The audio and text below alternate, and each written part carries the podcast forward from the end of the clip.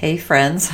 I'm super sorry about that. I had a technical difficulty and my mic just uh, stopped working. So, uh, apologize. Um, thanks for coming back to the second part of this episode about sleep. We were in the middle of talking about sleep recommendations and I had just finished covering the third recommendation, which is having some nice comfort or transition ob- objects, um, like pacifiers, loveys, stuffed animals, that kind of thing. Um, we had some really, really important loveys in my kids' lives, and um, I've actually saved some of the pieces of those. So um, they are great things to have, especially when they are separated from you. So I really encourage you to help your baby um, find some objects to attach to. Uh, I hear parents say all the time that, you know, my baby, there's not anything that my baby really likes or becomes attached to. And you can actually influence that by you pick something that you think that they would like um, to attach to and become emotionally connected to. Uh, and then take it everywhere with you. Put it in the car with them, in their car seat. Um, when you're feeding your baby or your child, have that little stuffed animal or lovey with you. Um, it's it's good to have your scent on that object. So um, so yeah, there's there's ways that you can influence that. Um, next recommendation, and this is I think that this may be one of the most important sleep recommendations, um, particularly when your children are young um, babies and toddlers.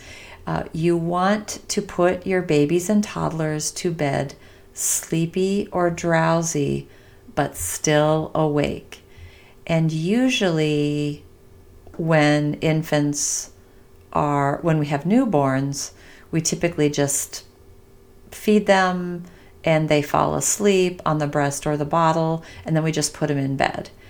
And that that works okay, uh, typically until they until they get to be about four months old and then then they may start waking when you put them in bed and um, and then then you're kind of doing a little song and dance now to get them back to sleep because they've already been fed and and all of those things. So um, if your baby uh, is falling asleep um, on the breast or the bottle currently you'll want to start moving that feeding to earlier in the bedtime routine so that they're still awake. So maybe you want to feed them first and then perhaps do the diaper um, or even do a bath. Um, but but really, again, this is all from the research that um, babies who are put to bed drowsy but awake learn how to finish the job for themselves. And that, as it turns out, is a really, really important sleep self help skill. And you can help coach them through that. One of the reasons that this is so important is that all children and adults naturally come up on light sleep cycles about every 90 minutes. Um, be sure again to put your infants on their backs, by the way. So, um, also, by the way, for parents of infants, I'm going to do a separate um, podcast episode for you to address the unique needs and challenges of infant sleep. Um, so keep on listening, though, because all of these recommendations are going to be helpful. Um, but again, um, for those of you with babies and toddlers, um, who may be falling asleep on the bottle or the breast.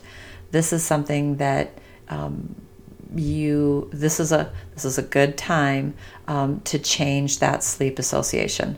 Otherwise, they are going to continue to need the bottle or the breast every time they wake up at that light sleep association or that light sleep cycle and and that's not necessarily a, a pattern or a cycle that you want them to get into. Number five, one of the big um, recommendations is try to avoid um, um, overtiredness in your child. Get your child into bed um, before they're overly tired. Um, when babies and toddlers uh, and actually all kids, but but babies and toddlers, it's really most pronounced. When they are get overtired, their brains start producing a lot of adrenaline, and um, is really counterproductive to sleep and kind of wires them.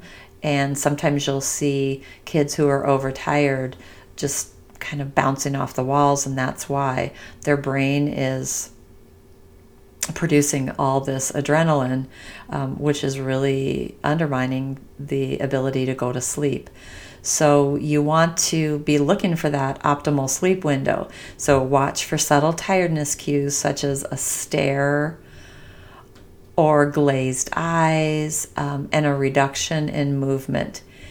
If you're waiting for yawning and rubbing eyes, there's a chance that they're already overtired at that point. So you want to catch those tiredness cues and get baby uh, or child, young child, ready for bed um, before that happens.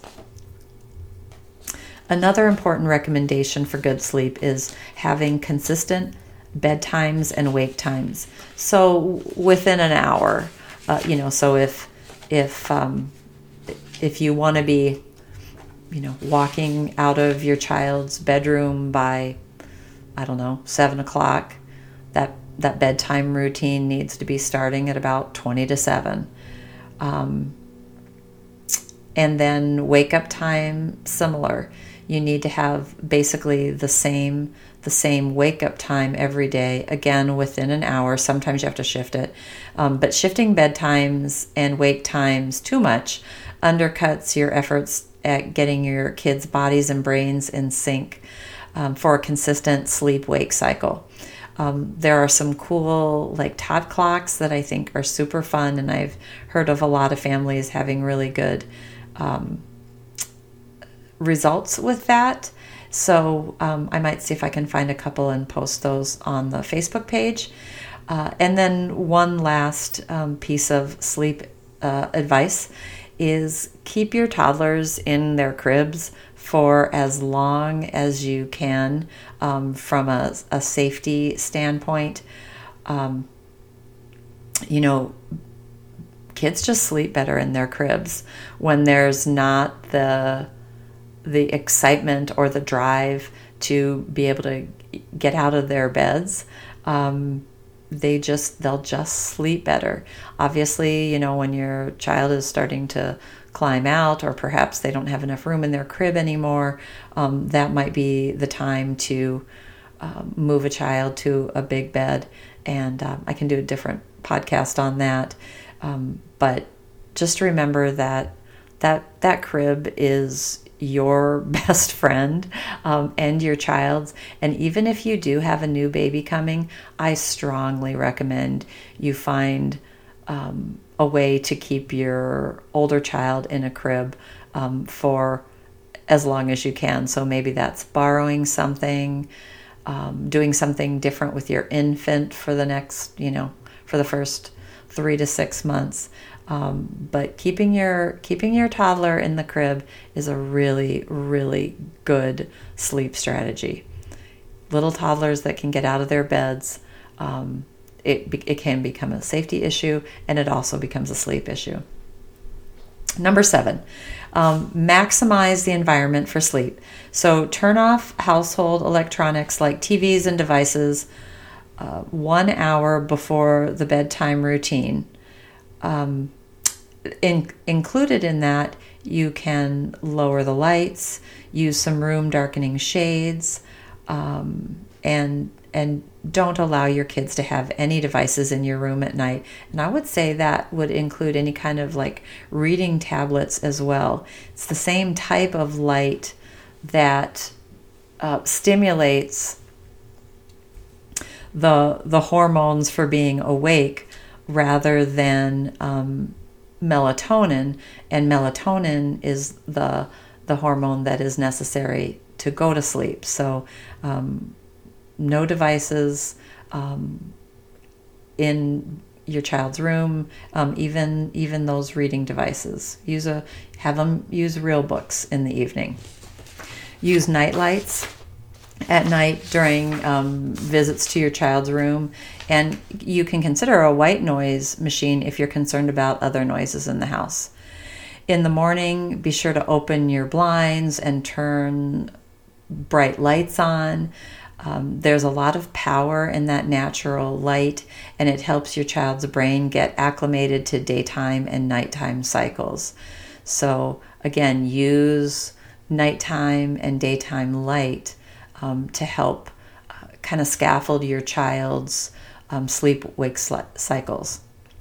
Um, number nine, delay nighttime interactions and make them very brief if you must go in. And I'll talk more about this in the um, infant sleep podcast, but uh, we really want to make sure that our kids are getting the message that nighttime is a time to sleep.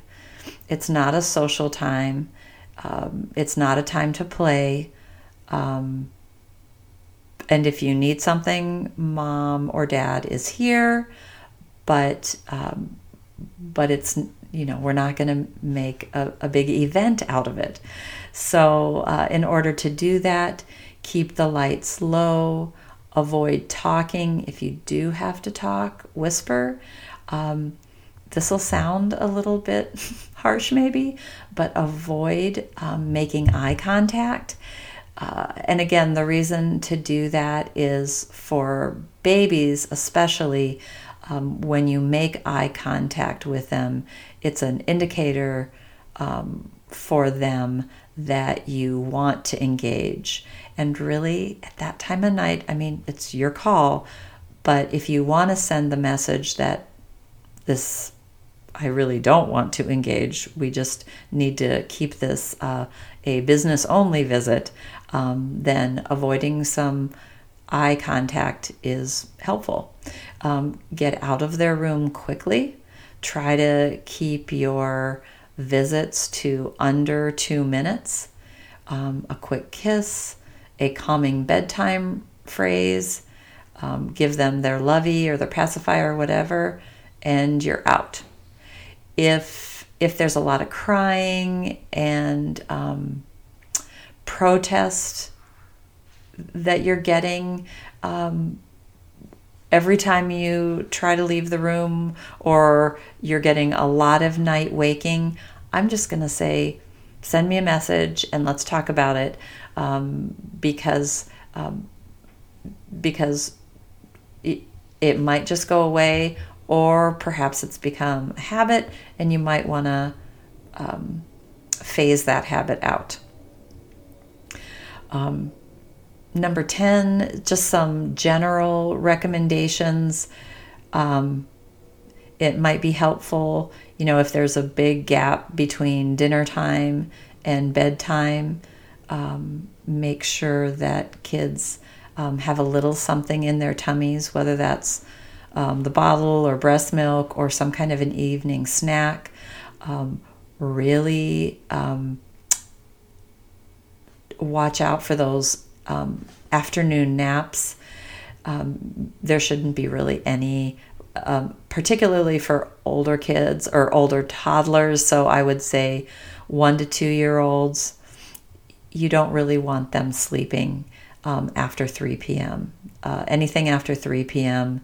Uh, the research shows is going to possibly um, interfere with nighttime sleep.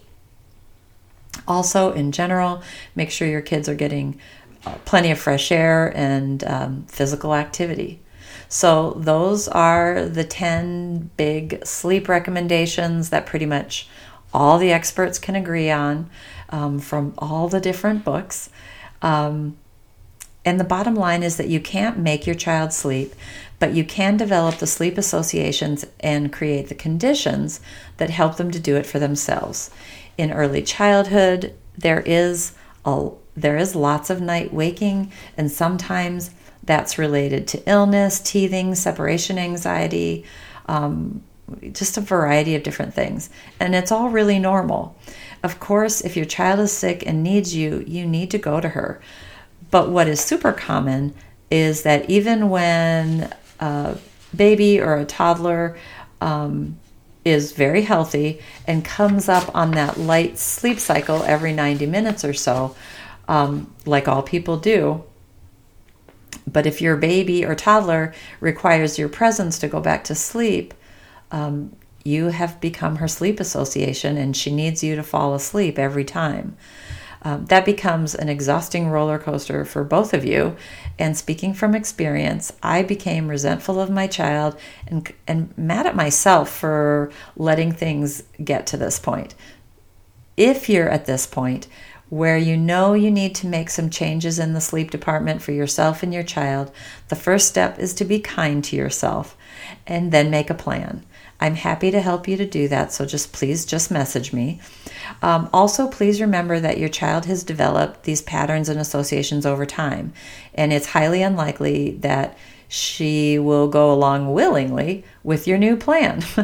but you really do know what's best for her and your entire family.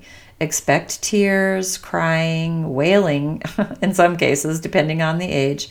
These are tears of protest um, not tears of sadness or of need.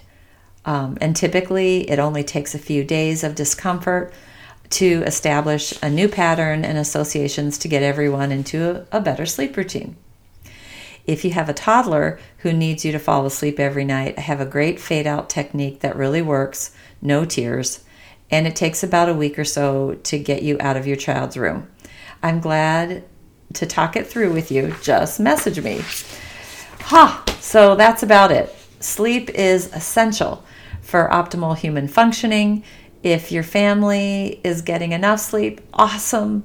If not, you aren't alone, and there are so many ways to make it better. Just contact me.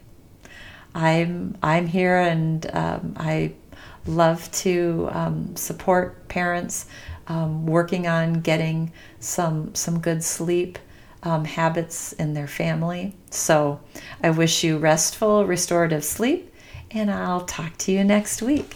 Have a great week, everybody. Bye bye.